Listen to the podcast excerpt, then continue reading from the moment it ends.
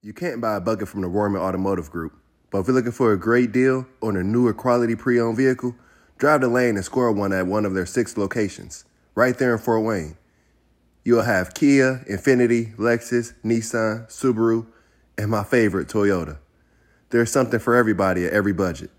The Roman Automotive Group believes in doing more for their employees and their families, more for the customers, friends, and neighbors, and the Warmer Automotive Group believes in doing more for what makes Fort Wayne a greater community. If you check out one of the six locations in Fort Wayne, just tell them I sent you. You won't be disappointed. Shout out to the Warmer Automotive Group. Thank you for sponsoring this podcast. Before we get into this episode, we got to give one big shout out to AJ's Beef and Burgers and Beer right there on campus. Make sure you go by, get you a burger, get you a beer, watch a game, hang out. Best burger spot on campus Make sure you check them out if you're ever in town. What's up, everybody? Welcome back to the Boiler Over Rapheal Davis podcast. Uh, today we have a special guest, a legendary guest, uh, a Purdue legend, a basketball legend, someone that whether it's Purdue or not, you know his name. Uh, someone I'm very um, grateful that he took his time to spend with us today. Uh, everybody, welcome Coach Steve Lavin. How you doing, Coach? Great, Ray. Looking forward to uh, some basketball banter and uh, talking uh, about the Boilermakers, of course, as well. Right. Yeah. No doubt. And before we um before we get into that, because I know a lot of fans like myself, we're curious to kind of the, the coach, the person before the coach, kind of where you come up. Kind of know you were born in San Francisco, you played for San Francisco. Um, kind of tell us about that, and kind of when did you put the, the ball in your hands? Yeah. So grew up in Northern California and I was the youngest of six children and fortunate to have parents who were outstanding models. And um, I'm sure we'll touch on that again how important teachers, uh, coaches, uh, leaders um, can be in terms of shaping you know a young person and and putting young people on a positive trajectory. And so I had parents that were really interested and engaged in raising their children and trying to instill all the right virtues and values. And uh, there are also in my youth some outstanding little league coaches and uh, CYO coaches, you know, playground directors. And um, that was a theme kind of throughout my life is uh, older people that have life experience that took the time to build my confidence and to uh, put me on the right path and uh, all the way through to coach Keady you know uh, who i met obviously down the line. So uh, my father and my three older brothers all played basketball. And so i think that's where the natural inclination to want to pick up that ball as you said and try and put it through the hoop came from uh, because i watched them as a youngster. And um, then fourth grade, probably around 10 years old, is when I first played organized basketball. And initially didn't really have a good experience. There was someone on the team uh, that had the green light because his father was coaching. And um, I like to play defense. You know, I was a, a transporter, but didn't have a great experience. Uh, but as the years went by and I gained confidence and developed my skills, um, you know, then my love of the game uh, was at a higher level. And then I was fortunate to go to a high school up here, Sir Francis Drake High School, outstanding coach. Um, George Lewis was my like Frosh Soph JV coach, but Pete Hayward uh, in these area in this area is was really successful and uh, one of the best coaches. And we won a couple state championships. Um, we were 65 and one over two years, 31 and one my junior year, and 34 and 0 my senior year. We won uh, 58 straight games uh, over that period. So I was a role player and, um, you know, happy to be on the team. And uh, because of that success, uh, that's, you know, another reason uh, my, you know, interest in basketball uh, continued to build. And then I played basketball San Francisco State under coach named Lyle Damon my freshman year, then Kevin Wilson my sophomore year. And then Coach Wilson left to Chapman University after a Elite Eight Division two NCAA tournament run our team had, the Gators. and uh, he had an opportunity to go to Chapman. So I ended up following him because I had an interest in coaching. He was my mentor. So I finished at Chapman. And um, after graduating, uh, I was fortunate. It's a long story, but ultimately came to Purdue and uh, had three years under Gene Keady in the Big Ten. And uh, that's when, of course, Matt Painter and I crossed paths. Right. I think it was my second year when uh, he arrived uh, at Purdue. And Matt Waddell, also uh, was on that team. Chucky White, Steve Scheffler, uh, you know, a good group. And uh, then had an opportunity to come back west to get closer to my family and, and ended up spending 12 years at UCLA. And then I was at TV for seven years with uh, ABC, ESPN. Then I got back in coaching at St. John's for five years. And then now I've been at Fox Sports and doing the NCAA tournament with CBS and Turner uh, in the postseason uh, for the past uh, five years. So uh, the years go by, but it all started in terms of my professional career uh, at Purdue in 1988 when Coach Keady gave me the opportunity of a lifetime uh, to join the Boilermaker staff. And Bruce Weber was an assistant, Dave Wood, Frank Kendrick, Tom Ryder. so they were like older brothers. And once again, I was the youngest. Um, and that's a theme too, because I was the youngest assistant at Purdue. I was the youngest assistant at UCLA, and then the youngest head coach at UCLA. Uh, but what's interesting is now I'm the old guy. it's amazing how that happens. how did you? And I mean, just curious. I mean, like you said, being a young guy and just being right out of being right out of Chapman. You said, I mean, 22, 23 years old. How do you get? How do you get a? I mean, Purdue had just won back. I mean, if I'm not mistaken, Purdue had just won back-to-back Big Ten championships how do you get from Chapman to to Indiana? How do you even know to even try to get to Indiana? Yeah, good question. Well, my college coach Kevin Wilson mm-hmm. had grown up in the Midwest. He played at Ashland College and was under Bill Musselman. Mm-hmm. And then he later was an assistant for Bill Musselman at Minnesota when they had Kevin McHale and Flip Saunders and Dave Winfield and uh, Mark Landsberger and uh, some other outstanding players. And so when Kevin Wilson was out west and I was playing for him at San Francisco State and at Chapman, he'd always talk about Big Ten basketball and the great rivalries. And uh, from Johnny Orr, who was at Michigan, you know, back in the day, to uh, Coach Keady, to Bobby Knight, to Judd Heathcote, you know, Tom Davis. So uh, hearing those stories about Big Ten basketball uh, is what initially uh, piqued my interest. And uh, then I later started writing letters uh, to coaches throughout the country Jerry Tarkanian at UNLV, uh, Coach Keady at Purdue, Mike Krzyzewski at Duke, and Bobby Knight at Indiana. And there were other coaches, you know, aren't as well known. Um, Hank Egan at San Diego, Jim Brandenburg uh, was at San Diego State.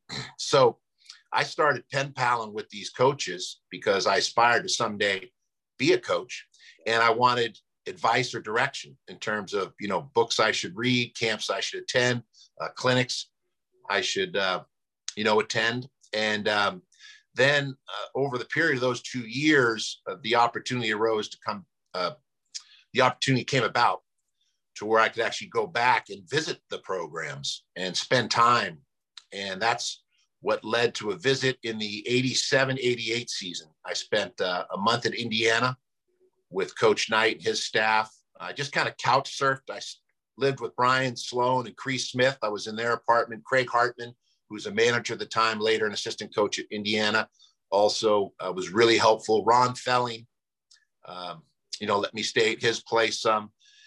And, um, you know, Dan Dakich was on that staff and Joby Wright, uh, Tates Locke. and so um, had a, you know, great introduction to Big Ten basketball at Indiana. And uh, Coach Knight let me sit on the bench for the home games and was able to get in the locker room pregame, uh, halftime, and postgame, and uh, you know was able to break down film with the staff. So he, um, you know, was someone I learned a great deal from. And then I went to Purdue, did the same thing with the Boilermakers and uh, Kevin Stallings was an assistant at the time, and Bruce Weber and Tom Ryder, and Dave Wood. They really embraced me, and uh, Coach Keady allowed me to have another, you know, fully immersed experience uh, in Boilermaker basketball. Uh, then I went back, finished up school, and um, and then started sending resumes out, you know, with my cover letters. And uh, fortunately, you know, Kevin Stallings went to Kansas as an assistant when Roy Williams was hired by the Jayhawks, and uh, that presented an opening uh, for me to get a foot in the door at Purdue uh, 33 years ago, and um, everything from there just kind of flowed. You know, I met Coach Wooden while I was at Purdue because uh, he would come back when he was getting honored, uh, and that played a part in me going to UCLA, and definitely was instrumental in eventually becoming the head coach at UCLA. Right. because Coach Wooden's advocacy and the ties to Indiana and the Big Ten and his love of Purdue um, and also his love of language. My dad was an English teacher, and Coach Wooden was an English teacher. Uh, so there are just a lot of kind of common threads, even though he was from a different generation. He was born in 1910 in uh, Indiana and passed away in 2010, just short of his 100th birthday. Um, but again, back to Coach Keady and the opportunity uh, to come visit and then ultimately join his staff is what led to meeting Coach Wooden. And, and that uh, was a game changer in terms of uh, his influence and just the doors that it opened, and eventually the opportunity to coach at UCLA. Right. No, that, that's um that's amazing stuff. I mean, there's so many different things you can hit on and what you just said. Just and just first thing I want to hit on is just just because so many you so many people could learn from what you did. You you didn't sit around and wait for somebody to come to you. You said you wrote letters. You was pen paling. So especially in this age of technology, there's no reason why someone can't get to where they want to get to if they put in the work. Because I mean, for you, for you to go out and seek mentorship, I mean, it just because trying to talk about what mentorship means to you and kind of where it's gotten you. I know you've I know you've mentioned a lot of mentors, but does it mean something specific to you, mentorship? Yeah, I think you know people that have life experience can be assets. They, they can be so helpful. Um, in a way, they can cut your tuition in half, you know, where you don't have to maybe uh, make the mistakes. Uh, if you have great mentors, you know, by them sharing their experiences, um, you know, we can avoid some pitfalls. You know, we still learn most through trial and error uh, in any industry, in any craft, in any vocation, any walk of life. Um, you know, it's the hardship, uh, it's the adversity uh, that informs, um, you know, a more powerful, um, you know, perspective. Right. And so uh, I just think, you know, having people uh, in your corner and having advocates and having people uh, who've lived life and have more wisdom, uh, you know, more experience, and to be able to tap into that. There's no greater curriculum. And uh, so often it's things you know you can't learn uh, in a classroom. Uh, you know it's not the textbook uh, that you buy at the bookstore. Uh, these are real life experiences and they're brought to life in a three-dimensional way by your mentors. And you know parents teachers coaches again playground directors you know mentorship can come in a lot of forms but it basically is people that care and believe in you and sometimes mentors are, you know, providing you direction and some discipline and putting a fire under your fanny. Uh, other times they're encouraging you or providing courage when you may not have it yourself. And that's what encouragement is really about. And uh, having a feel for when to put an arm around someone because they need that encouragement and love. Uh, and also when to put a fire under their fanny and to let them know, you know, what's unacceptable. And when they're out of bounds, you know, they got to get back in bounds or get back on track. And so it's a feel. And I think just like parenting, you get better. You know, my parents would always talk about, you know, they were learning as they went with the six children. You know, it's trial and error. And they were becoming better parents by the fourth child, the fifth child, the sixth child. And I think coaching is the same. You know, if I look back at my career, independent of the records, because you can have a great record, make a deep run in the NCAA tournament, uh, but just be scratching the surface in terms of your full potential as a coach. Right, right. And uh, players as well. They could be putting up big numbers offensively, but not be a complete player. And then as the years go by and they understand the subtleties of their position and how to add value as a teammate, how to be a better leader, and how to set their team teammates up to play to those strengths, uh, or you know, uh, those are are things as a player. And I think as a coach, we get better. As parents, we get better. As leaders, we get better. And uh, that's if you're interested. You know, you don't get better if you're not continuing to work at it. Uh, but if you're interested in your craft, your vocation, your profession, whether you're a musician, uh, an artist, right, a vocalist, a coach, a teacher, uh, you know, you're going to get better. Right. And uh, so mentors set that example um, by the way they lead their life. And I've been fortunate uh, to have remarkable mentors from my parents uh, to Coach Katie, uh, to Coach Wooden, to Coach Harrick. Uh, and then there even some mentors, again, that aren't well known in terms of, you know, from a public perspective, uh, but has influences, as much influence as any. 100%. No, 100%. And I've had the, one of my mentors, J- Jared Quarles, I mean, Brian Rogers, I've had the same mentors, probably 11, 10, 11 years old. So, I mean, it's something that for me, in the, in the age of technology so much, I can look above it because I've had people, like you said, when I'm out of bounds, they put me in it, put me back in bounds because it's, it's big. And it's the reason why I started my camps. It's because I had someone to give back to me and put, put me in place and kind of show me the way. So it's the reason I put together my basketball camps to kind of give back and show other kids the way.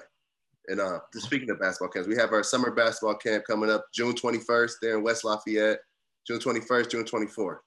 I just I forgot to throw that in there. But going back, going back to um, going back to coaching, going back to just now getting, you got to Purdue. You're 22, 23, 24 years old. They just won two Big Ten, two Big Ten championships. I'm just thinking of me as a player. How do you come in and gain respect from those guys as the new guy, as the young guy? I mean, out the seniors, the juniors, the guys that's been there for a while, the guys that may even be your age. Yeah, good question you know, I think number one, you hit the nail on the head with that word respect. You know, begins by showing respect to the coaching staff uh, who had prior experience, you know, at Purdue. And so following their lead and, you know, taking cues from them in terms of what's important to Coach Keady and, um, you know, also finding out how I, how I could add some value uh, and also showing respect to the players uh, in terms of being interested and taking time to engage with them and listen and you know provide the perspective that I was capable of giving for that juncture at my life. Uh, and again, as you mentioned, I wasn't you know too many years older than them, yeah. and um, so I think you know listening is, is something that you know I think is as important as any attribute uh, that there is. And, uh, you know, so I was someone that listened uh, and learned through observing and asking questions. And that's how you build your knowledge base. And in particular, when you're around, you know, the Jerry Tarkanians and Tim Grguriches and Coach K's and Gene Keady's and Bobby Knight's, and John Wooden's. Um, it'd be foolish to not be all ears and also uh, to not formulate and ask meaningful questions because you know we're only here so long and you want to you know take full advantage of those rare opportunities where you can learn from some of the best in the history of this game and um, so i think i came in as a listener and then also you know, took direction from the staff. Uh, Coach Keady being the boss, uh, but also, you know, Bruce Weber and Tom Ryder and uh, Dave Wood, and then later uh, Frank Kendrick. Right. And um, so Coach Keady, you know, gave his assistants a lot of latitude in terms of being able to teach and coach. So I was able to get on the floor, and um, you know, my specialty was, you know, on the defensive side of the ball because uh, those are the coaches I studied uh, all defensive coaches. And uh, while there was a variety of approaches and styles of, you know, employing defenses at those respective programs that I spent time with, um, like, you know, different jazz, right? Different, you know, flavors. Um, I was, you know, always taking notes because I knew at some point I'd be a head coach and bringing those principles forward and developing my own philosophy. Because ultimately, you got to be yourself. You can learn from others, emulate others, uh, borrow some ideas, uh, like a recipe here and there that you add into your own cookbook, but it has to be your cookbook. And uh, otherwise, you're not going to be comfortable. And you got to be comfortable in your own skin, you know, be true to yourself and uh, do the things you believe in. But I think humility and listening and learning and being open with a flexible mindset uh, is how you build your knowledge base and uh, that in turn then helps in terms of achieving in terms of you know aspiring to uh, to certain goals and then trying to pass that on to your players who carry it forward and hopefully do the same someday and passing it on uh, to the next generation and uh, but i think at purdue my area of specialty my responsibility was on the defensive side of the ball uh, obviously, there was some scouting, game preparation. Uh, Coach Keady expected us to get on the floor and be able to teach all the drills. Uh, he also gave us responsibility to go out and speak to donors and boosters, and he wanted us to also work with the media and uh, be involved, kind of like gang tackling every aspect of the program. Uh, when someone came in for a visit, you know, you wanted to engage, even if you weren't the number one assistant in charge of recruiting, you expect a collective effort for everyone to engage with that recruit, that prospect, and their family so they have a better experience and are more likely to come to Purdue and help our cause in terms of competing in the Big Ten and trying to win championships. So that was helpful. And uh, interestingly, Jim Harrick was very similar in terms of latitude. Him and Coach Keady are dramatically different in terms of you know their sideline demeanor and their overall philosophies. Uh, but where they were similar was expecting the assistants uh, to learn every aspect of what it takes to be a head coach. And that closes the gap, cuts the tuition in half on the transition. It better prepares you uh, for that day when you do become a head coach. That, um, that reminds me a lot. I mean, just when you think about Purdue, just a coach Paint. Because I remember, I mean, every single one of my assistant coaches from my freshman year now are head coaches. You got Coach Shrewsberry at Penn State. You got Coach Owens at Miami of Ohio. You got Coach G, who's down at Mercer. So it's kind of similar to what Paint does. I mean, you see giving the guys coach responsibility. You see them handing over the clipboard. When you're an assistant, does that empower you? Or because because if I'm looking back, if I would have never honestly, I don't know much about a Coach Keady, but I would have never really saw, thought that way. If you look at the sideline demeanor and kind of the aggressiveness, did that empower you to kind of do more as an assistant when he would empower you in a sense? Definitely. Mm-hmm. You know, he is very humble, you know, hardworking. Uh, he's intense, a fierce competitor, yeah. as yeah. as intense as any coach in the history of college basketball.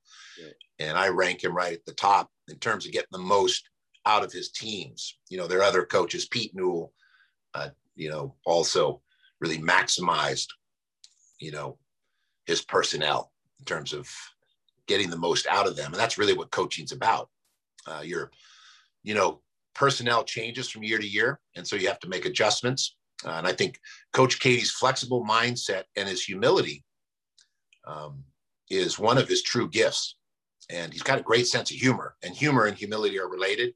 Uh, you know, so he shows deference to others. Uh, he can laugh at himself, and I think that's one of his gifts. And what makes him so real and appealing to others is, uh, you know, he's never too big for his britches. He, you know, he can uh, get a kick out of himself. Uh, he can laugh at his circumstances, even when, you know, the circumstances are such that, uh, you know, it's not what he would ideally want, you know, but, uh, you know, even after a tough loss, you know, he would grade us and then put us back, uh, recalibrate our mindset, put us back on track in terms of building confidence and making us believe uh, that we could still do special things that season. Uh, so he was sometimes at his best in the darkest moments. I thought, you know, his best coaching was after tough losses, and uh, his resiliency was remarkable. His bounce back, I think that's maybe the greatest gift uh, that I took from him was his resiliency, just that spirit. Uh, he wasn't going to be denied in pursuing goals and aspiring towards excellence, uh, you know, independent of the odds or the obstacles or the tough breaks uh, that would come his way or our way as a program. Uh, he was hard charge and leading from the front uh, in terms of his example. And really, it was that energy and passion, that will uh, that he had uh, that set him apart from others. Um, but yeah, so you know, he expected us to pitch in, and so whether it was even USA uh, basketball, because he coached a lot of teams for our country, and expecting our staff uh, to jump in. You know, he took me with him to Colorado Springs for the trials. Right. And uh, that built my confidence because you're working with all the best players in the country. And, uh, and he led those teams to gold medals. But so, no doubt, at a young age, you know, having a coach that believed in you and gave you responsibility and listened. You know, he listened to us in staff meetings when we were putting together our practice plans, when we were talking about what we might do based on matchups, you know, with an opponent and uh, things we can modify or tweak. And again, that uh, thinking creatively uh, to find a way to win a game, you know, thinking creatively uh, with a fresh and original outlook so that you stay ahead of the curve. And if you don't keep evolving uh, as a coach, as a program, uh, then eventually you get passed by. So that's the wonderful thing about team sports and basketball in particular is in its purest form it's a metaphor for life. In other words the things that you've learned by going to purdue and the things i learned by being an assistant at purdue uh, carry forward carry forward. Like those are attributes traits qualities characteristics you know preparation attention to detail uh, being a good teammate um, you know sustaining your intensity being a great listener um, you know, intensity and intelligence. You need both passion, but also purpose. And so uh, those qualities that Coach Keady instilled in his staff members and his players, um, you know, they allow you to have a sustainable career, whether you're in basketball or some other industry. Mm-hmm. No, I agree. I 100% agree. I always tell, um, always tell guys Purdue I mean, Purdue prepared me to be a professional basketball player, but it prepared me to be a professional. Coach Paint would always say, be a professional at your role or be a professional at anything you do. Because, like you said earlier, I mean, your high school having success, winning some state championships, brought you more personal success. And I mean, like with the way you go about it and the way you go about your role and the way you go about carrying yourself, no matter what you're doing, always be a pro. And that's something I learned from Paint because I was able to go from basketball I mean, high major basketball to selling a sales career with Eli Lilly in the doctor's offices. And this translated just from being professional and just being a pro at whatever I was going to put my foot in. So you know, everything you're saying, I feel like, I mean, the way you're describing paint, I mean, I see, I just, I just did it. The way you're describing Keady, it's like the same, it's like the same, the same way I could describe Coach Paint. It's the same exact things I learned at the at Purdue, like the, what you said about listening. Paint would always say listening is a skill. He would always say, you have to learn how to listen. He would always say, listening will take you further. And that was one of the reasons I became a captain, is because I just tried to do everything they would say. Because I, I, I, mm-hmm. just, like, if you were a defensive master, I sucked at defense. And if there was a time where I didn't know what was going on, I'm just going to stop. I'm going to ask what's going on. I don't know, tell me. And it, it got to the point where they called me the worst offender. And I just listened to everything they said. And I became defensive player of the year the next year. So everything you're saying, I mean, 30 years later, is still true to my time at Purdue. And while you were while you were there, I'm just curious. Do you have any games that you remember or any IU moments that you remember from your time at Purdue, your three years? Boy, you know, that first year we actually struggled. Mm. And so it was an opportunity to learn because uh, Coach Keady was on a roll there with the Big Ten championships. Yep. And then we had a season where, you know, things just didn't line up. We didn't have the cohesiveness. And so there wasn't the margin for error. You mentioned Troy Lewis, you know, Everett Stephens, Todd Mitchell, you know, Tony Jones, uh, Melvin McCants, you know, Kip Jones, S- Steve Scheffler. I mean, there was that that team prior to my first year. It had a really good run, and then we still had you know, Scheffler and Kip Jones and Melvin McCants and Tony Jones, but the big three had moved on. And so uh, while, you know, the players that returned were important pieces in those championship seasons. They were more complementary pieces because Troy, Todd, and Everett, right? They really dominated um, in terms of you know shots and scoring and having the ball in their hands and growing into being the leaders that Coach Keady expected them to be. So that next year, we had the complementary pieces that returned from those successful seasons, and then we had a bunch of newcomers, and the chemistry just didn't ever connect. There just wasn't the flow that you need, and you're in the Big Ten, strong conferences there is in the country, and so you're playing with a razor thin margin for error, and um, so we end up having a losing season. If I'm not mistaken, we might have been, you know, like one game below 500. Didn't go to NIT, didn't go to an NCAA tournament. But that really led to, again, Coach Keady doing his best work and also the leaders that came back the next year. We finished second place. And uh, there was a game at Michigan State in my second season. It was the last game of the regular season with the Big Ten championship on the line. And uh, Steve Smith, uh, Kirk Manns, I think, also was up there at that point. Trying to think if Dwayne Stephens was playing on those teams, but uh, Michigan State had a really strong team, and uh, we lost a heartbreaker up there. There were some calls down the stretch that didn't go our way. And Coach Keady to this day still talks about those calls.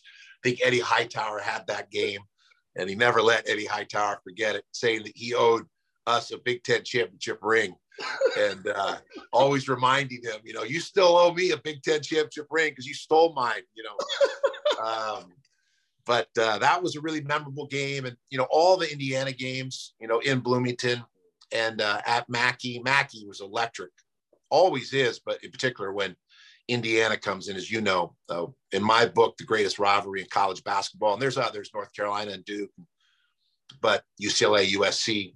Uh, but my book for a number of reasons, Purdue is Purdue IU is the most unique of all. Um, that's for another podcast down the line. We'll have that conversation. But um, and winning in Bloomington I, probably is more rewarding because it's so tough. And that's what's remarkable about this run that Matt Painter's had. He's the Hoosier Slayer. I mean, uh, maybe in the history of the rivalry, I don't know if anyone's ever done what Matt Painter's done in terms of the consecutive victories. And maybe if we go way, way back when the scores were 11 to seven or, you know, at the turn of the turn of the century or something. But, um, but, you know, this is really uh, a unique scenario and it should be appreciated, not taken for granted. Because, uh, you know, Purdue has just been uh, blitzing Indiana and it really hasn't been a rivalry because to be a rivalry, you know, you have to be competitive and uh, for a long stretch here, that rivalry has not been competitive. And I think Coach Painter, he doesn't want to lose to IU, but he'd probably even like to see the rivalry get elevated back to where it was during the Gene Keady, Bobby Knight era, um, or even early in you know Coach Painter's tenure when it was more uh, competitive. But uh, but that speaks to Matt's gifts as a coach, mm-hmm. and uh, also recruiting. You know, he's kind of dominated uh, the recruiting you know, in terms of the landscape uh, in Indiana and the Midwest. And when you start sending guys, you know, to the NBA and you're winning championships and making runs in the tournament, all those things fuel the program uh, for greater success. And so Matt's got it rolling right now. And also, Matt navigated through some tough seasons, and very similar to Coach Keady and Purdue was smart enough to stay with him and stay the course because if you have a good fit, um, you may think the grass is greener, but it's an old be careful what you wish for. You run out the guy who's actually better positioned and knows the program and its history and the conference better than anyone that's out there as a hot candidate. And so you may sign a hot candidate and have a nice honeymoon at the press conference, uh, but then the work begins. Yeah. And if you don't have someone like a Gene Keady or a Matt Painter and you've lost them or let them go, um, that can often come back to really haunt a program uh, for decades or more. And so I think, you know, Matt navigated that tough period masterfully. He was, you know, uh, open and flexible in terms of the adjustments he had to make, both in terms of his staff and recruiting. And that's what a great leader does is he evaluates, assesses the situation, and makes those adjustments, uh, modifies from a strategic standpoint what he has to do. And uh, that's like a CEO. That's what really Matt is, but of a basketball program. And so, infrastructure, personnel, staffing, all those things, uh, and talent. Let's face it, you got to be able to sign good basketball players if you're going to win games. The X's and O's are important, but it's the Jimmies and the Joes. If you look through the history of Purdue, uh, when they've been at their best, they've had good players. And when we've struggled, uh, we didn't have the level of personnel, the margin for error, and then on top of it, the chemistry.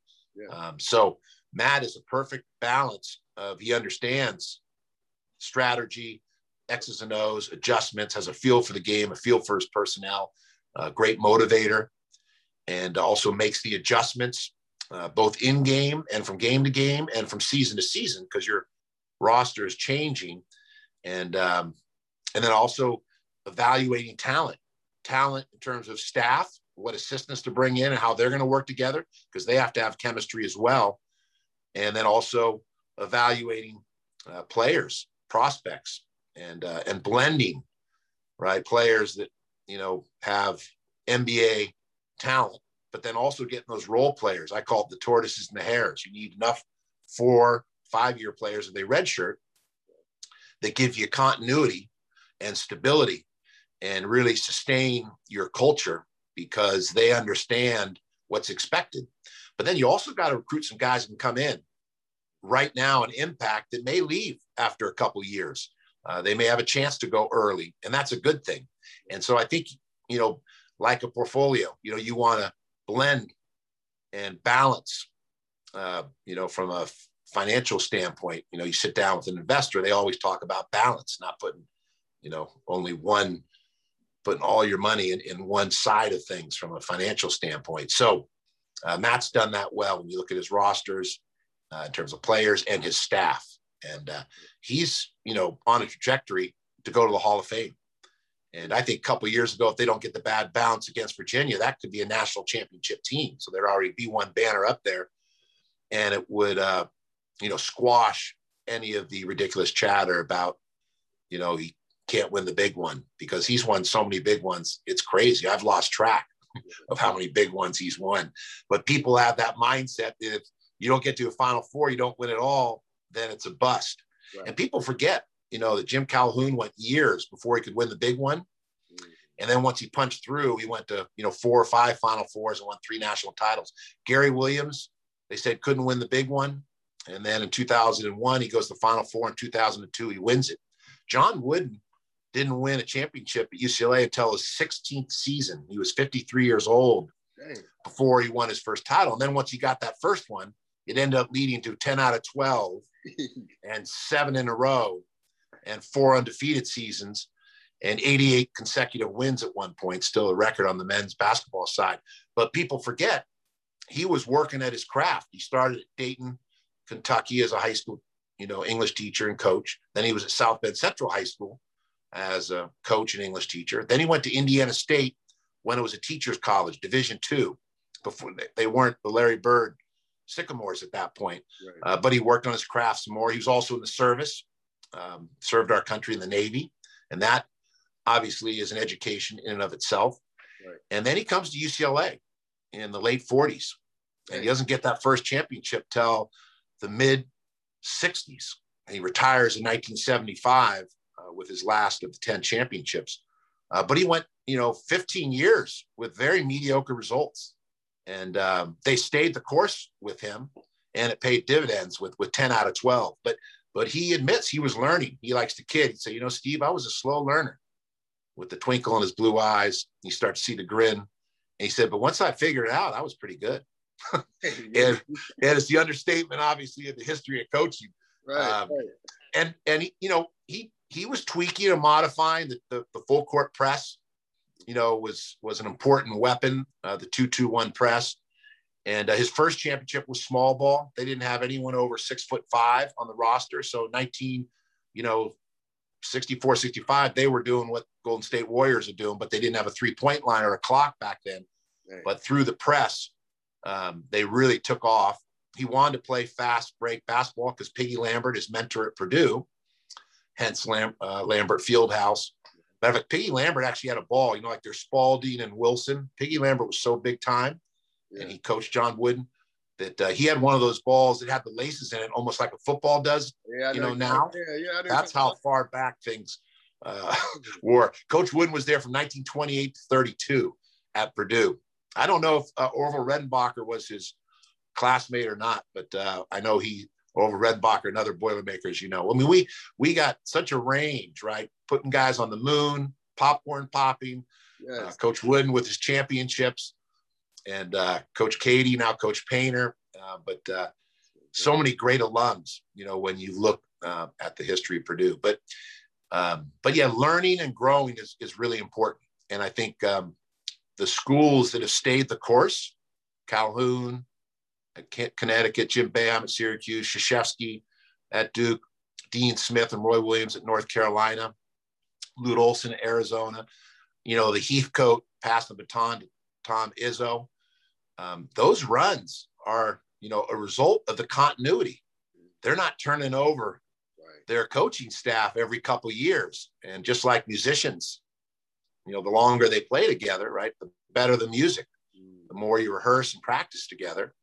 Uh, then you know the performance is going to be elevated. That doesn't mean there aren't dips on occasion uh, because it's a competitive world. So teams are going to have a, a, bad stretch where the group just doesn't realize their potential, or you know your assessment as a coach was off base. You know in terms of who you bring in, and if you miss in this business and you're in the Big Ten on one recruiting class, uh, that can cost you a season or two before you recover.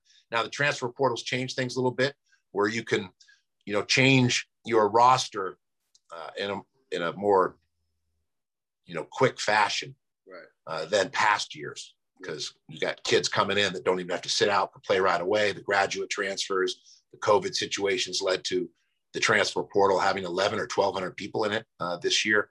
So uh, that's probably been the biggest change. You know, way back early 80s, the shot clock was a revolutionary change. 87, the three point line was a revolutionary change. And I'd say right now, the biggest change is the transfer portal, the transfer market, kind of the equivalent of free agency, but in college athletics. Um, and how people respond to that, take advantage of that, uh, will go a long way to determining whether or not they continue to have success. What do you feel about the, um, the, the, the portal? Because I mean, like you said, I never really thought about the shot clock not having not the game not having a shot clock before it did. So these moments in the game where things change, what do you what do you see happening from the portal? What are your initial thoughts of it? Because like you said, there are over a thousand kids in the portal. So. Yeah, I think number one, it's it's not shocking, um, but it is surprising. You know, and the reason to me it's not shocking is we've seen that trend through the years in terms of you know people transferring more frequently. And i think it starts with you know high schools where you know you'll see you know athletes transfer more frequently because maybe they feel the program's not a good fit. You know they've got issues with the coach uh, or they're incentivized to go to another program. Uh, maybe you know a combination of factors. And also in the summertime right you'll see frequent changes uh, the different shoe companies the different aau programs and someone will you know be with under Armour one year, and then they're with Nike, and then the next year they're with Adidas. And um, so, you know, starting with youth basketball, uh, then summertime AAU basketball, and high school, uh, it's just more prevalent. And so I think people have become kind of numb, and it's just status quo that people are transferring uh, left and right. And so now it's carried over to college, where you know it might be you want to go play with a friend on the other side of the country you know, and they're texting each other, keeping in touch with social media, and they hang out in the summertime. And then it's like, man, you should come play for us, you know. And there was less of that. That was a really rare occasion when I got in the business in the 80s through the 90s, uh, even the you know early 2000s. But in the last 10 years and these last couple years, it's really gone to another level. It's transfers, you know, on steroids in, in terms of the frequency. Oh yeah, I agree. Yeah, in the last, I came in Purdue around 2012, and since then, every year, like you said, the last 10 years and the last few years, it's kind of amped. But I just was more curious to see kind of the thoughts about it because it is a big, big change, and it does give, like you just said, a point that I haven't heard anybody talk about. It gives the it gives the players the power to kind of recruit other players. So mm-hmm. kind of it will be a big shift, and yeah, yeah I think I, I think not to cut you off. I'm sorry. Finish that. No, you go ahead. Go ahead. Um, cut you off in the baseline there. See, there's my my quick feet. Um, so, you know, I think one of the elements that's come out of the transfer portal and something to consider is coaches have to check their whole card, as Coach Keady used to like to say. Mm. Uh, and I'm saying this as, you know, someone that coached for 20 plus years. Right. And so I'm including myself that we're at this critical intersection or juncture. And, you know, numbers and analytics, right, are an indication of something and, and finding out why and looking into that. There are some, like the things I just mentioned. Uh, but I also think that there's something to be said for coming at young people uh, in a different way, finding, you know, fresh and original ways to connect, to engage, to show interest. And I mean authentically, not just, okay, come over to the house with the team and we're to, you know, have some burgers and you get to watch an NFL game or two and think that's it. You kind of check that box that you're really engaged and showing interest and, um, and have an idea of what's going on with your players in terms of their struggles, you know, mental health issues, uh, challenges at home, uh, the number of things uh, that a young person is trying to balance as a student athlete is academic load, the pressure to perform at a high level.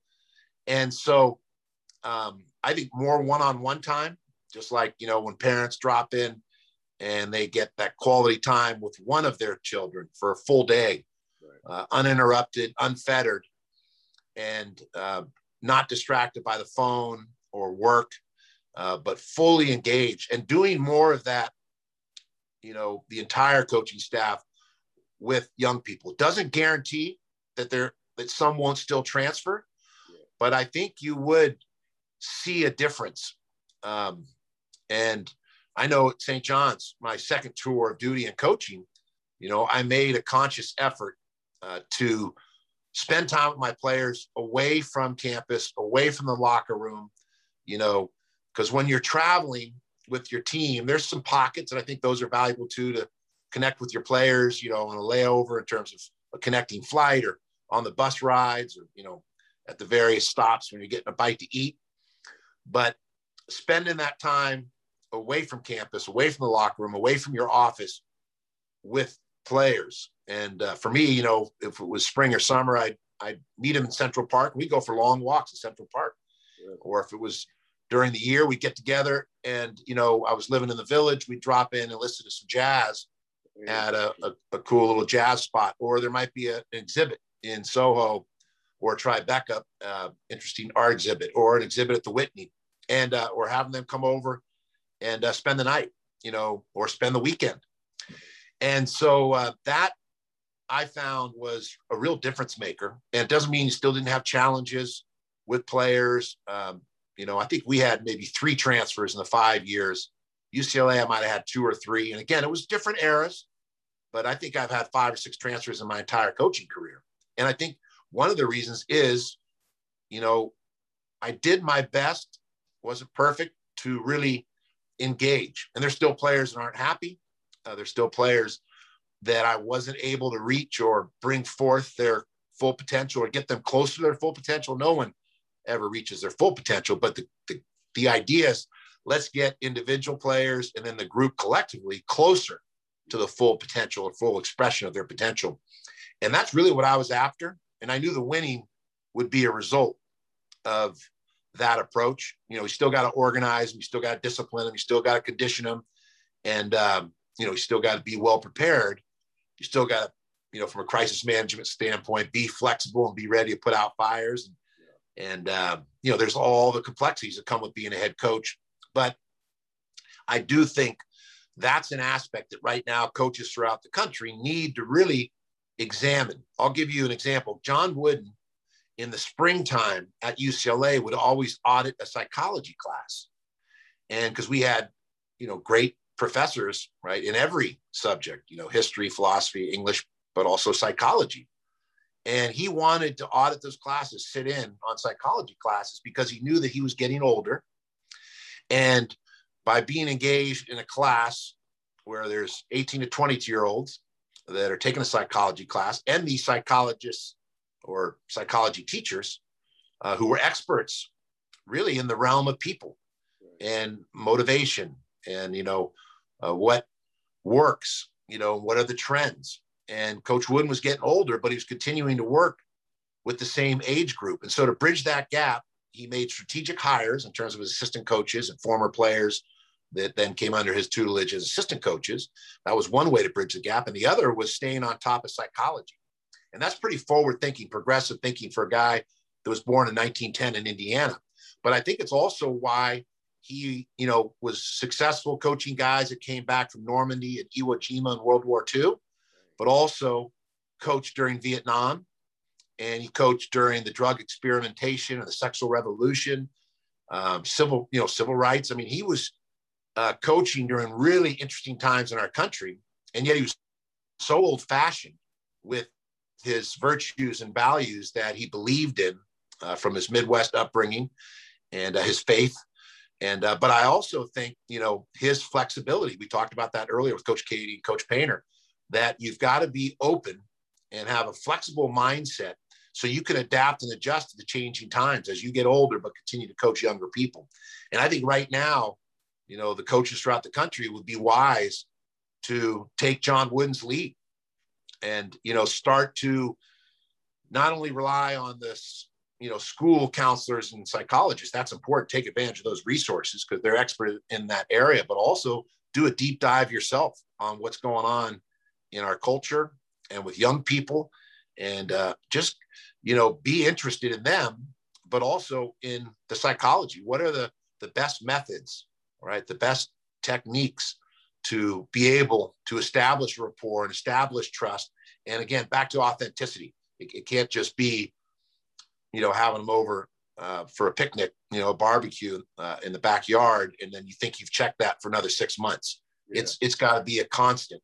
And I'm not saying it's easy because as a head coach, you're juggling so many aspects.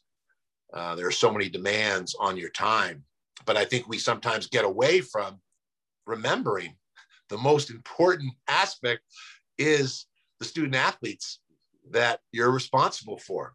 And I think it happens with parents, right? Sometimes we forget our children are the most important aspect.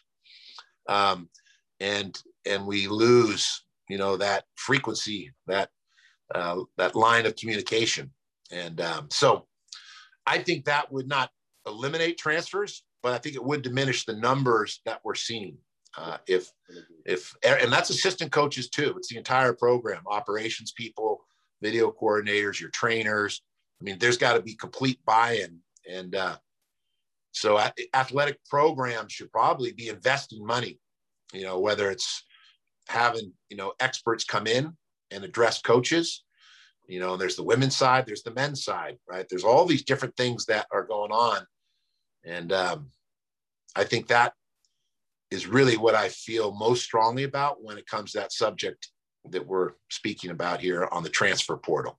No, I agree. I 100% wholeheartedly agree. And I think that's the reason why, like, you see guys like, I mean, because one thing I always appreciate that Paint started to do, like you said, we had, I was a part of those rookies we had. So after that, I mean, I remember bringing, bringing in a guy, we take personality tests and just try to figure out each per like he, he would always say each person is different. I have to coach each person mm-hmm. different. He'd always say I can't coach Rapheal the same way I coach AJ Hammons. I need to know how to talk to him differently. They were raised differently. So you know what I mean? So paint, it was always up on that type of stuff, what you're saying. I think that's one of the reasons. I mean, he's having continued success even with younger guys. So, I mean, you think about kind of the same thing you, you're talking about.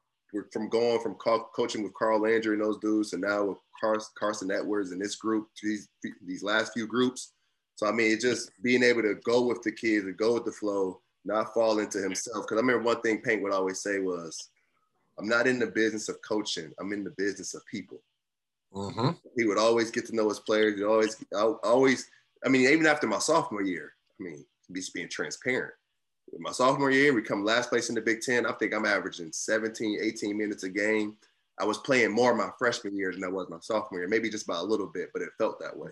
But mm-hmm. I mean, I just didn't have a good year. I wanted to transfer. I mean, just mm-hmm. the kid in me wanted to transfer, but I liked, I liked the staff. I liked Coach Owens. Mm-hmm. I knew Coach Owens since I was 14, 15 years old. I knew he cared. You know what I mean? It wasn't that I wanted to transfer. I wasn't. I only stayed and didn't transfer because of what you're saying.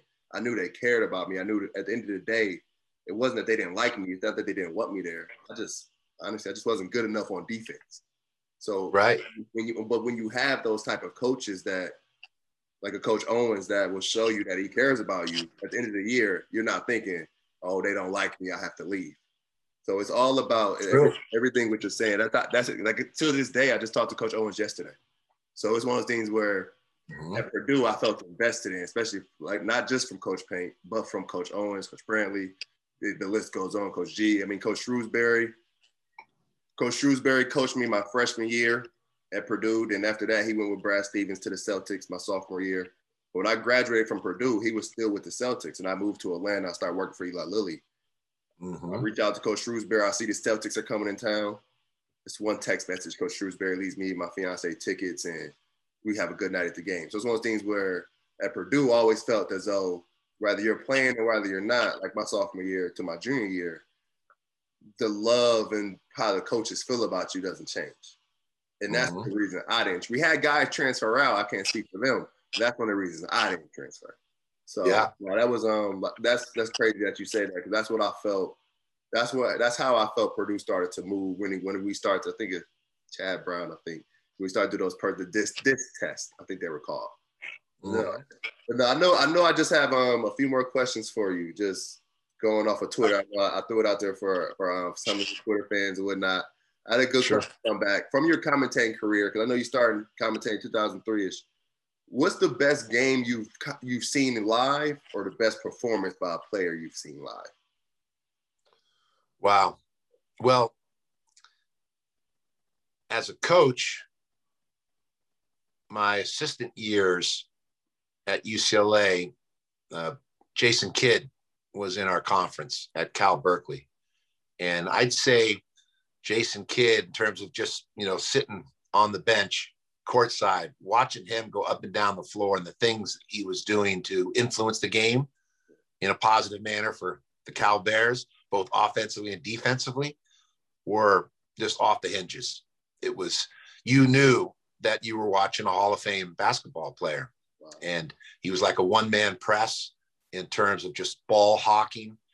And then he also was like a defensive back in terms of the way he would bait someone to you know throw a pass because he knew he could close down on it so quickly and just feast on people's passes if they weren't really sharp and didn't have velocity on them or if they were telegraphed and uh, but he would almost give someone some room so it presented the illusion that they were open and then he knew he could close down and steal the ball and then bring it the other way you know and either finish himself or drop a precise dime because it was surgery when Jason Kidd was out there with the ball in his hands and he could just cut you up. Uh, Ray Allen uh, in the NCAA tournament 1995, we played UConn in the Oakland Coliseum in the Elite Eight to go to the Final Four. And it was just a shootout. Kevin Ollie was the point guard. Ray Allen was at the wing. Donnie Marshall was a four man. Doron Sheffer, I think, was lock and load and bombing threes. Uh, they were a really good team and played at pace. They were the first team that wanted to run with us because they thought they could outrun us. Hmm. And uh, Jim Calhoun even said it that week, like, "Hey, we're not slowing it down. They haven't seen the way we run, you know." And that's what I love about Coach Calhoun. He's got so much swag and confidence because so often coaches will sandbag and do the Lou Holtz, and you know, well, we're not that good. We don't have the talent, you know, to play against these teams, but our system's going to try and carry us through. Calhoun was just saying, like, "Hey, we're badass you know, we're going to run them out of the gym. And of course, that inspired us, bulletin board material. Now it's on, you know. And it was, it was a shootout. I forget the final score, but it was, you know, high octane, one of the more entertaining. You know, we had Tyus Edney and Ed O'Bannon and Toby Bailey and J.R. Henderson. George and Cameron Dollar. This game was just played at a breakneck pace. And Ray Allen was another player who you were just like, what? The shots that he was making, because we had the lead, but they kept coming. And we ended up winning, going to the Final Four, winning the national championship. But in that game, you know, we think that we had a comfortable lead, and then Ray Allen would just start doing crazy things and making shots.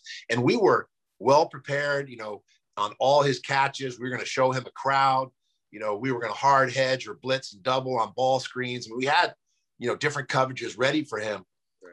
And, you know, I'll never forget because he had a run where he made like, you know, eight straight points, hit a shot right in front of our bench where his heels, you know, of his sneakers were, you know, almost on the sideline out of bounds, you know, right in front of our bench. And it's fully contested. I think Charles O'Bannon or someone had a high hand, you know, on the closeout and, you know, nothing but net. And, you know, Coach Harrick calls a timeout and, you know, might have been a 30. And he's, you know, jumping our guys about, you know, guard him, guard him, you know. so it was funny. I think it was Charles O'Bannon, coach, he goes, those are crazy shots. I'm guarding him, like you know. And then we, the, players broke for the timeout. It was Lorenzo Romar, Mark Gottfried, and myself who were the assistants. And Lorenzo said to coach, like, coach, he's not lying. Those are crazy shots. And Lorenzo played the NBA. So, you know, he had even more credibility. Right. And right. Uh, played against the best, you know, play, played under Don Nelson, played for the Warriors and other teams. And he had scored, I think, in an athletes in action game exhibition against Michigan, the Fab, you know, four, I think, or the Fab five. I think Lorenzo dropped 45 or 50 Dang. on the Fab five back in the day. So he had credibility yes. when, when he was like, Coach, no, those are crazy shots. Like we are guarding him. That's as good as you can guard, period. You know, Dang. now we can try and maybe cut down his catch, you know, uh, try and you know play keep away or do box and one or something. But in terms of our man coverages, like that's as good as it gets. He just making shots, you know. So I'd say Jason Kidd, Ray Allen. Um, man, as a broadcaster, you know, there's players I just really admired, like Jalen Brunson. Mm. You know, at Villanova in their run, uh, I covered his teams and his leadership. I think you know he's as intelligent and crafty. What's interesting is he's not a traditional you know, great athlete. Right, right. But he's a great athlete in terms of understanding angles, efficiency of movement, you know, purposeful use of the bounce, his vision, and kind of making up for his lack of great athleticism. Right. And so, you know, I'd say uh, Jalen Brunson, you know, of late comes to mind. Really, Villanova's teams. I've had great admiration for. Obviously, you know, I love Purdue. Uh, Wisconsin under Bo Ryan. Yeah. You know, that run I had a chance to cover during those 77 years from 2003 to 2010. Brent Musburger and I and Erin Andrews were our sideline reporter. And also, I worked with Dave O'Brien, had a good run with him, but we covered the Big Ten for those seven years. And, uh, you know, Michigan State, we know Tom Izzo, I see him as like a great CEO. Yeah. You know, Krzyzewski is great CEO. Roy Williams are great CEOs. Um, but Bo Ryan had the CEO skills, but um, his results in terms of the consistency, and it's interesting, Matt had as much success against Bo Ryan as anybody yep. uh, during that run, which speaks to, to Matt's uh, coaching ability. But I'd say, you know, Bo Ryan, during those seven years, I may have admired what he did with that program. Then, of course, he had the Final Fours later. Yep. And uh, I know Coach Keady sometimes get mad at me because he thought I was giving too much love to Bo Ryan, but he's like, he's not that good. you know, I was like, Coach, he's pretty good. I was like, I'm telling you, I, said, I know I, have got the bias, you know, prejudice perspective. I love Purdue, but I also got to keep it real as right. an analyst. That's what I'm getting paid to do, and I'll give you all the love, you know, when it's deserved. I said, but you know, if Purdue's not playing well, you know, I can't crush my credibility by giving them so much hype and so much love when the reality is really Bo Ryan during that period of time, I thought got as much out of his personnel. Uh, when we talk about maximizing talent. Going back earlier, you asked other guys. I said Pete Newell, coach that maximizes personnel or talent. Pete Carril at Princeton. Uh, I think Coach Keady, Bo Ryan. There was a guy way back, Charlie Spoonhour, who I felt was one of those coaches as well. And um, and there are there are others. I think Dick Dick and Tony Bennett both are in that category. what what Tony Bennett's done of late at Virginia is also ridiculous. And winning ACC championships, regular season, postseason, he makes it look like it's easy to win 30 games. I mean, every year it seems like he's between 27 and 30 wins, if not more, and the national championship. And probably could have had a second. They had some heartbreakers too. Big lead against Syracuse in the NCAA tournament. I think that team could have won a championship. And and Virginia imposes their preferred tempo as well as any team in the country and that's a key to winning. And uh, whether it's imposing a fast tempo, you know, uh, Virginia's happens to be more deliberate and precise, and Villanova's done that. You know, they, you know, they're always playing at as slow a tempo, mm-hmm. yet it's so efficient that doesn't seem like they're playing slow. But if you look at the numbers, you know, they're 338 or 339 in Division One basketball, and the tempo metrics or analytics and that's really slow. Yeah. But what it is is they're just working for a good shot along the way, hoping to get fouled. They're the type of team that never swings at bad pitches, so they're not beating themselves. That means not taking bad shots. Yeah. They very rarely get penalized, like a great football team that doesn't get penalties. Uh, they, you know, they don't reach, they don't lunge, they don't gamble. So teams, you know, rarely get to the double bonus against them, mm-hmm. and uh, they're rarely in a situation where they've got a lot of foul trouble because they're so disciplined with their defense. We always think about discipline and shot selection, but there's also discipline in the defense, right? Moving the feet, not lunging, not gambling. Be in position, play defense before your man gets the ball, because then you're less foul prone, right? And if your man doesn't get the ball, you don't have to worry about a foul yeah. to begin with. So, and Villanova does that, um, I think, as well as anybody in the country. Um, and again, you know, once you start talking about coaches and teams and programs, you know, there, there are a lot of great programs. In this NCAA tournament, we saw some really impressive runs by teams like Oregon State that was unexpected. UCLA, uh, my old school, uh, had a great run to the Final Four, uh, knocking out Michigan State in a game they were trailing by 11. So, um, but anyway, I digress. Let's get back to your questions. Sorry. Oh no, that was that was perfect. I mean, no, that was um that was really, really. I mean, that was what I was asking for. I mean, that was. I mean, Ray. I mean, for all the players you named. I mean, all the players that. I mean, those are icons. So, like I always say, I mean, for you, what you've seen. I mean, I'm able to come in and coaching so early. It allowed you to start seeing the game through a different lens, and for you that's to true. Had this experience the last. I mean, 40 years. I mean, yeah. Unbelievable. Yeah, and, and, and Glenn Robinson's in that mix too. Oh, Big yeah. dog. Big dog. You know, we left. So I went to UCLA I think the next year Glenn came in, or maybe had been that season, Cuonzo, right, in that mix too. Because uh, that they overlapped a couple years with Waddell and Painter and yep. Linc Darner and, and uh, you know some of the other Boilermakers of that era. But Glenn Robinson's run, you know, before the back injury uh, that he had against Duke, I think he got the night before the Duke game, he got a back injury through some infamous, you know, wrestling match or something up in their hotel room. Yep. Uh, 18 to 22 year olds, right? Just uh, you never know. They keep you on your toes. But Glenn Robinson, I mean, I remember I was UCLA and I'd go to a sports bar to watch the Purdue games on satellite. Um, and it was solely to see Glenn perform. I mean, he was that entertaining. And obviously, Mackey was rocking during those years. But I mean, I remember him going on the road at Wisconsin, I think they pulled off a really tough game. My, Michael Finley might have been at um, at Wisconsin. Stu Jackson might have been the coach. Maybe it was Stan Van Gundy, but but anyway, um, I mean, big dog, you know. And that to me, the the golden era. I know this year the Big Ten had the deepest conference in the country in terms of nine bids to the NCAA tournament, but I still think the greatest years were like late 80s uh, through, let's say, maybe late 90s, and definitely through the mid 90s. You know, when Michigan uh, wins the championship with Glenn Rice and Rumeal Robinson and Loy Vaught, you know, Illinois had that uh, great team with, you know, Bardo and, and uh, Liberty and uh, company. Uh, I think Hamilton was on that team too. But those, you know, Tom Davis has had some Iowa teams who were off the hinges. And I think those were the golden years. You know, uh, Bill Foster was at Northwestern, Coach Keady at Purdue, Tom Davis at Iowa, Clem Haskins at Minnesota, Bobby Knight at Indiana, Judd Heathcote at Michigan State, Tom Davis at Iowa. I think I mentioned him. Oh, Bill Frieder was at Michigan.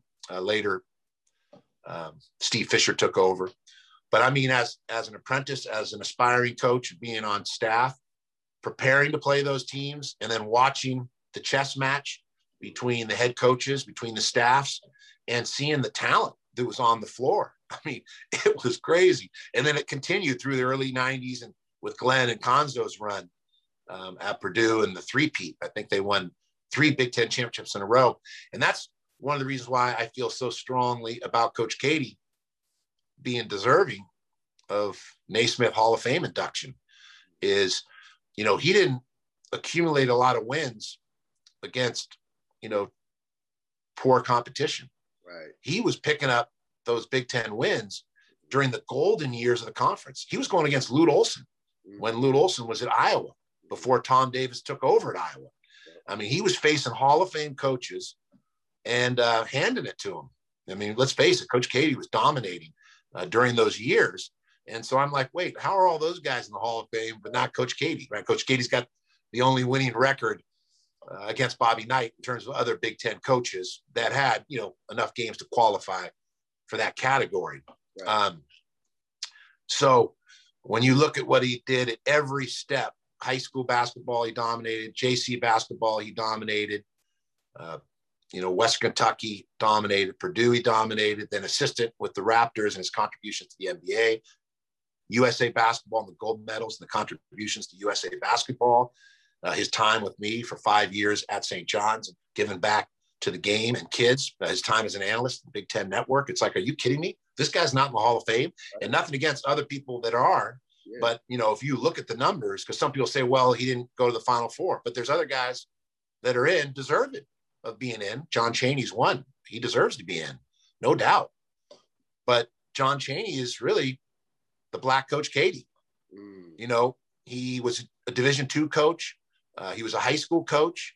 He dominated those levels, won a national championship Division two at Cheyney State, and then he had a dominant run at Temple. And he was an ambassador and a statesman for the game, and that's why we love him: his authenticity, his passion, uh, coaching life, and preparing young people for life. And that's why his players have such reverence for him.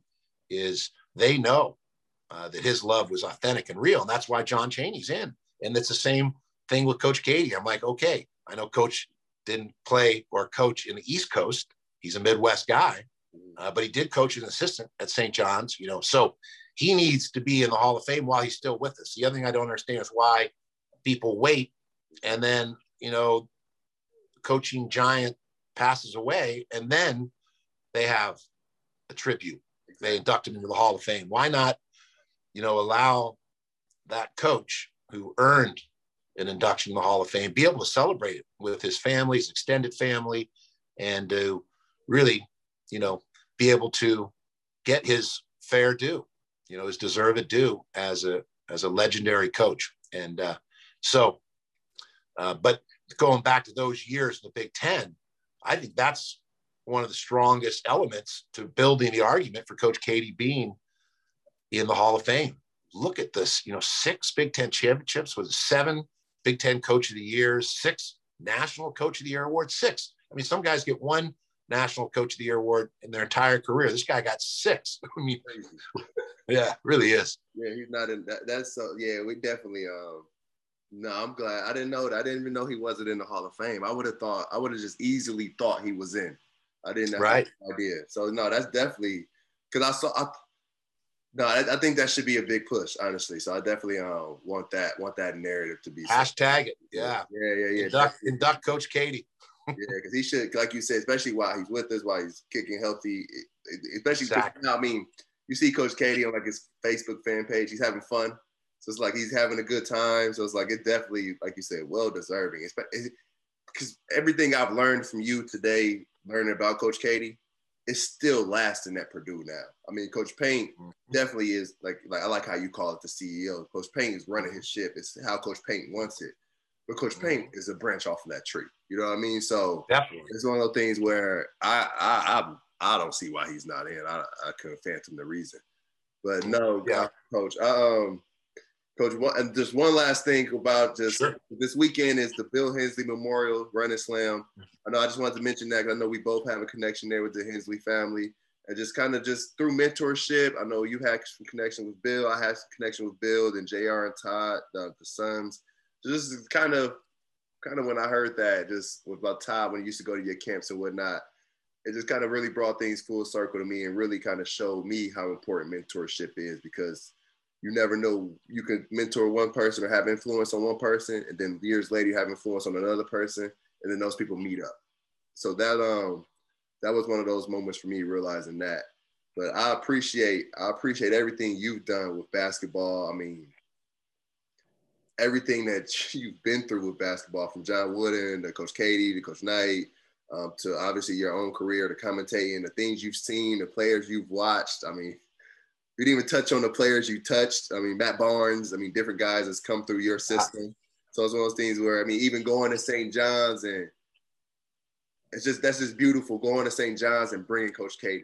I mean, having Coach Keady come along with you as an ambassador. I mean, as a ambassador program or just uh, I can't think of just the, the yeah. He was he was like we called him our basketball Buddha, our uh, our Mr. Miyagi, and uh, our Oracle. You know, and he was someone that could help coach the coaches, you know.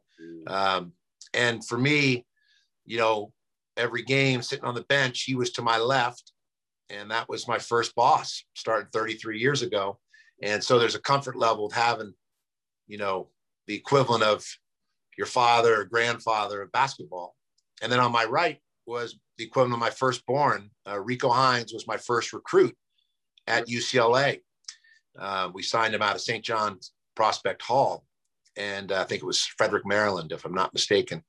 And so Rico was my first recruit, and he was my first hire uh, after Coach Keady, because um, Coach Keady was like special assistant, you know, and Rico was my my first sign. So I had you know firstborn and my first boss, and you know being flanked by them because uh, I was returning after being away from coaching. And even though I was had the best seat in the house as a broadcaster, um, you know, it's like anything else. You're sharpening the axe as you go. Yep. And um, we were fortunate that that first year we kind of captured lightning in a bottle, and we uh, ended up making the NCAA tournament. I think you know beating a lot of top 25 teams and top 10 teams. And it was a kind of a magical year because we inherited a group of seniors from Norm Roberts but they hadn't, you know, reached their full potential yet. Right. And so we kind of saw our job was to take the baton from Coach Roberts and you know finish the job, cross the finish line, and get this group of seniors to an NCAA tournament because uh, they hadn't had a winning record in Big East play yet, and uh, and it, it came faster than we thought. But then we lost all twelve of those seniors, and we had to start fresh. It was almost like an expansion program, unprecedented in Division One basketball at that level at least in my experience, I've never seen a situation where in year two, you don't have a single player with a minute of Division One basketball. We had one, and that was Malik Stith, who transferred at semester. Um, but every other, and it was a good group, you know, Maurice Harkless and D'Angelo Harris and Phil Green and Dominic Pointer and uh, Amir Garrett, who's now pitching with the Cincinnati Reds, Jakar's with the Indiana Pacers, and uh, Mo Harkless is with the Sacramento Kings. So our first recruiting class was third in the country behind Duke and Kentucky. Right. And uh, but we didn't have a single minute Division One experience returning, except from League Stith who transferred. Right. And so we, you know, had to start over. And that second year is the year I had cancer, so I missed a full year uh, with cancer recovering at home. Then we came back, get 17 wins, go eight and 10, in the old Big East. This is when Notre Dame, Pittsburgh, UConn, Syracuse, West Virginia. It wasn't the realigned Big East that we have now. And then uh, our fourth year, we went 20 games. And then when those guys were seniors, we won 21 games and went back to the NCAA tournament. But we had a new president, and Father Harrington had hired me, had been at St. John's for like 25 years. He uh, gets pushed out.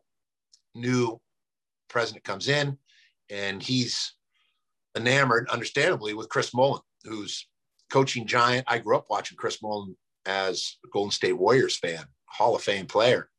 Right. Um, so they end up making the change, hoping that could lead to Final Fours or national titles. And uh, now Mike Anderson's there trying to get it going. They made a little bit of progress this past year, but you know, seniors are so important and experience, right? And it's not just seniors; it has to be seniors that can play.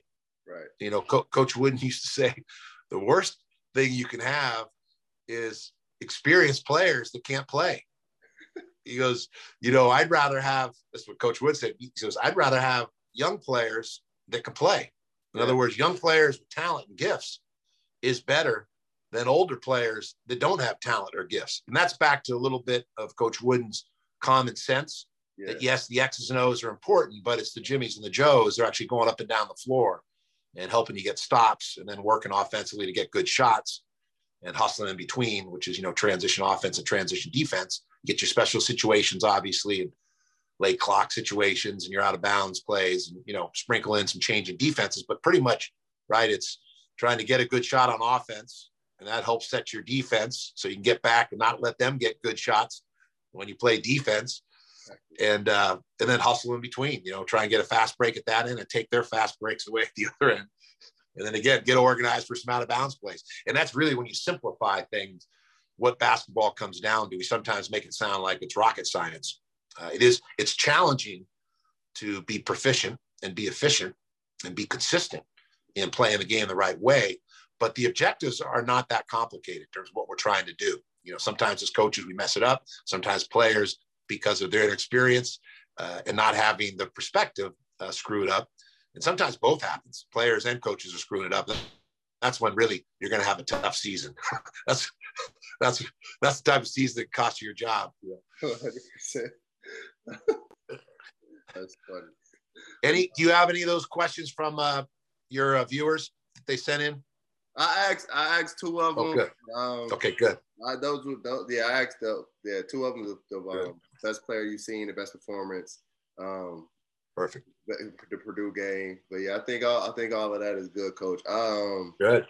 I appreciate the time, Coach. I appreciate everything you've given to basketball. Just, I mean, even outside of coaching, I know you used to run camps and stuff like that. So everything you've given to basketball, everything, I mean, like you said, you fought to be where you are. I mean, even through health situations and health issues.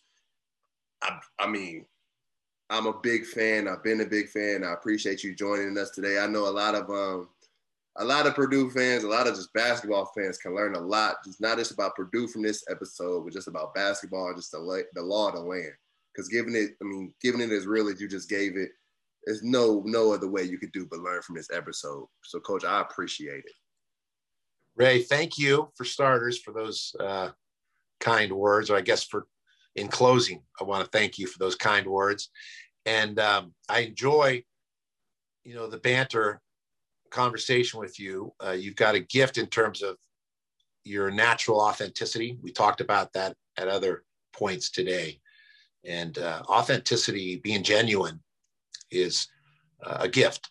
And you talked about, you know, listening being a gift but authenticity and being genuine and being other directed, being interested, um, which I think is something else that's really important. It's the equivalent of being curious, uh, being interested, and never losing that kind of childlike curiosity, uh, you know, as you go through life. And you're exhibiting that. Uh, so I really enjoy your natural, genuine way. And then also back to that, you know, event coming up. Uh, the Hensley family is really extended family for me. And uh, JR went to IU, but the majority, you know, of the family, they're Boilermakers and grew up Purdue fans. Uh, JR kind of broke from the tribe by going to IU. And of course, Todd would have come to Purdue, but I, you know, he played basketball, had opportunities. I think was at Florida International. Yeah, I He played, I think he played in Florida somewhere, if I'm not mistaken. But uh, but they're all basketball, as you know. You know, JR's success as an agent in basketball, and Todd with the camps, with the training, and uh, his love of the game. You know, is just a basketball Jones. You know, he loves it, and it, the father was the same way, right? Successful in business as a banker, and uh, the father was a game changer for me uh, because he met me, I think, at a Purdue coaches clinic. And one of the situations we talk about where Coach Keady would give his assistants latitude or freedom to get on the floor and teach.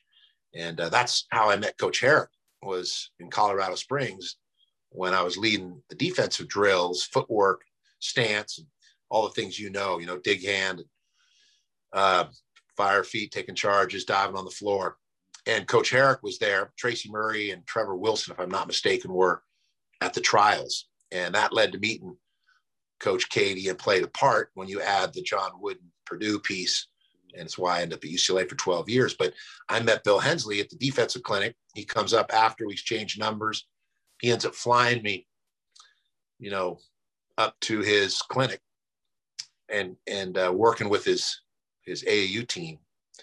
And uh, so, and that led to meeting Coach Sims. We were talking earlier about uh, Ray Sims, who was, who was coaching there at the time, and met JR and Todd. And then, of course, the father passed way too young, as you know. Uh, rest in peace, Bill Hensley. But uh, continued, you know, to stay in touch and, and uh, have been friends and family uh, with Bill's wife and um, and JR and Todd. So I'm glad that Bill Hensley's legacy is carrying on, you know, through basketball. It's so appropriate. But uh, he actually uh, co-signed on a banknote for maybe 2500 or $5,000 because uh, I didn't have any dough or credit to speak of uh, at my age. And um, that allowed me to go to UCLA.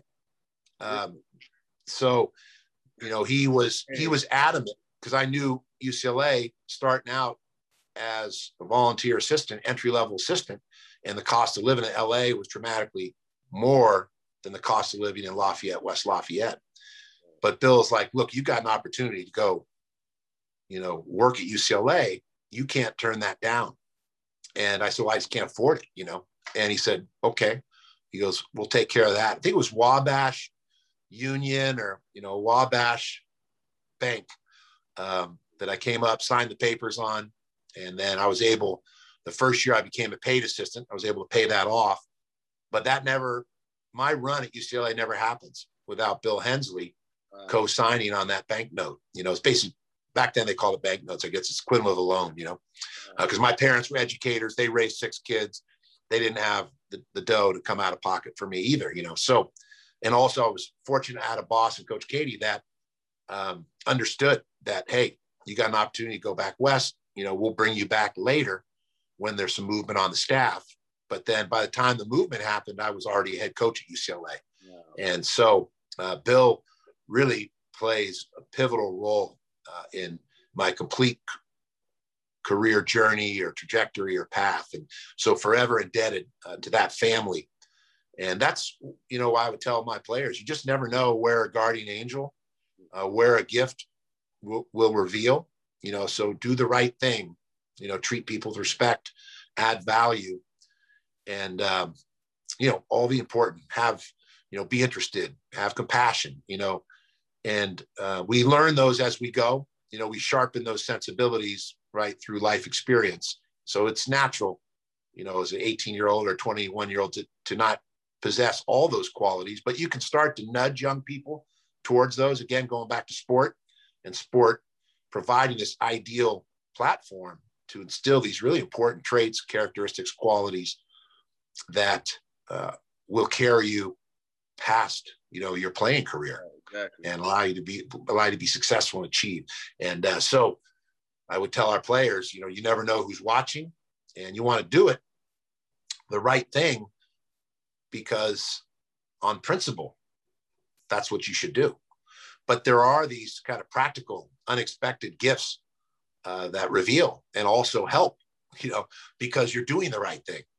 And uh, not always it doesn't always work out it may not be immediate but long haul uh, it works out like the effort you're putting in to this podcast right? And so it's just going to continue to grow and be successful uh, because you're doing the right things. You're building a foundation like you do in a good basketball program and you have to do that right in your life. We all do. And uh, and stay true to that sustain it uh, easier said than done but that's the idea yeah 100% 100% and now i mean that I, that for what I mean, it's beautiful. I mean, what Bill was able to do for you, Um, like you said, maybe you don't end up at UCLA without without that happening. I don't know if I end up at high major AAU basketball high major high level basketball period if I don't get the opportunity from Bill to bring me to speed. I think I'm in sixth, sixth grade or something, and I'm playing with my community team on my side of town. One of the better players. Bill gives me the opportunity to come out there with with them and those guys before he passed. That you know I'm immersed in the family. Bill passes. Todd takes care of me. I mean, to, I mean, I talked to Todd yesterday, so it's one of the things where it's just it's wild to see just how certain families and certain people are just good people and they can just take care take care of you and they, their legacy just will impact you forever. Because I always even I didn't know Bill for that long, and even just right before he passed, I always still say I'm a branch off of his tree, and mm-hmm. then just, and then to yeah. eventually find out that you're also a branch off the tree. I mean, it's mm-hmm. oh no doubt. It's just you're always just one person from knowing everybody. yeah, there's yeah the sixth degree of separation too. Yep. There's a there's a quote that Coach Wooden and there's he's got so many great quotes and often Coach Wooden was paraphrasing or borrowing like we talked about borrowing recipes to add to your cookbook but one of many great quotes that Wooden would use it was initially Winston Churchill but a life without giving is a life not worth living a life without giving is a life not worth living and so it's that again back to generosity of spirit and actions and deeds.